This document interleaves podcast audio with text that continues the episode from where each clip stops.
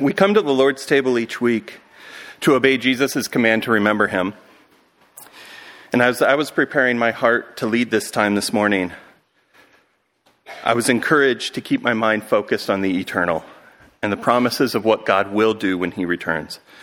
So that's what I want us to do this morning together. Open your Bibles to Romans chapter 8.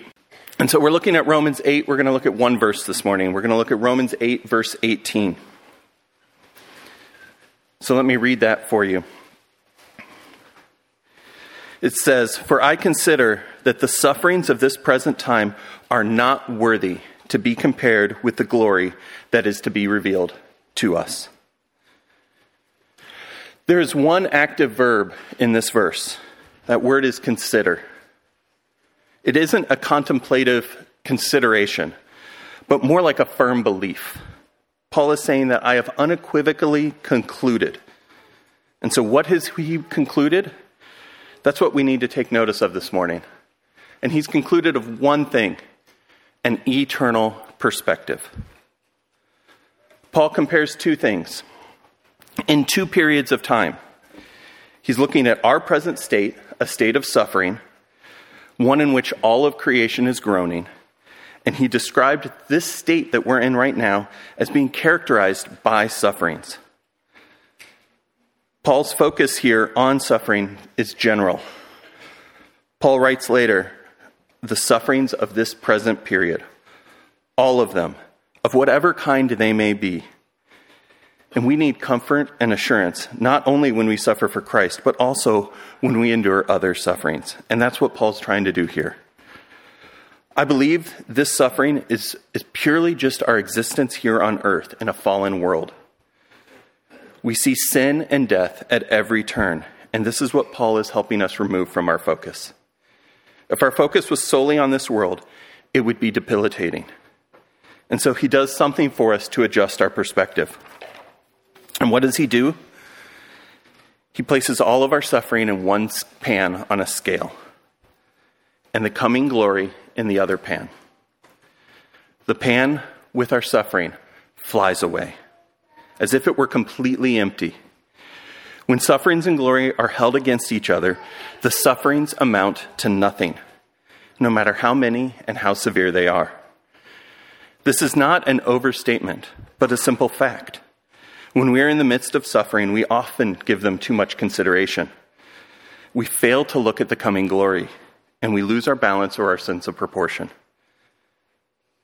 Don't misread this. Paul is not minimizing suffering. Suffering is hard, and he felt some of the worst of it. What he is communicating is the greatness of the glory to come. Paul set these sufferings over and against the coming glory, saying that they are not worth comparing with it. Troublesome as they are to those of us who experience them, they are of no weight when set against the glory that awaits God's people. Paul also has this idea elsewhere. He speaks of them as light momentary troubles, as achieving for us an eternal glory that far outweighs them all in 2 Corinthians chapter 4. So here he looks forward to that glory that will be revealed. There's a touch of certainty about will, which is not simply the future, but a separate verb. The glory will be revealed, not created.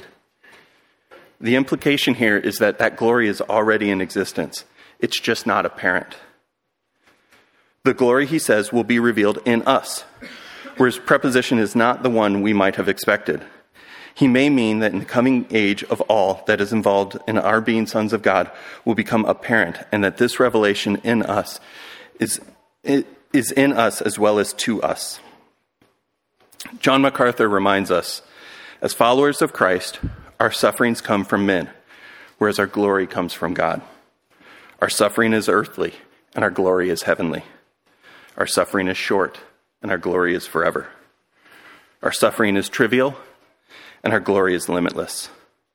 Our suffering is in our mortal, corrupted bodies, and our glory will be in our perfected and imperishable bodies. We shall be included in the radiance of the coming glory, which will put a shadow on the present sufferings. It will be a reflected glory, reflected from the Lord in his glory, that will make the saints radiant when they return to earth with the Lord Jesus. Of course, in this passage, Paul is thinking of Christians. For others cannot compare their sufferings with some future glory. So, Christian, use this time with the bread and the cup to reflect on what God has done in your life and how the things of this world are without weight compared to the coming glory in the next. Keep an eternal perspective. Ephesians 2 tells us, For by grace you have been saved through faith. This is not of yourselves, it is a gift of God, not of works so that you may boast. If you have not committed your life in faith in Christ, this is not a sweet statement for you. These sufferings is the best that you're going to see. And so I plead with you put your faith in Christ. Talk to me after the service. There will be people over here that would love to pray with you and talk to you about the gospel, but please let the elements pass by this morning. Consider are you one that trusts in the work that Jesus did on the cross? Can you look forward to the coming glory and eternity with us and with Him? If you can, if the answer to those questions are yes, take communion on your own. But if not, please let the cup pass by. Men, go ahead and serve us this morning, and I'll come back and pray.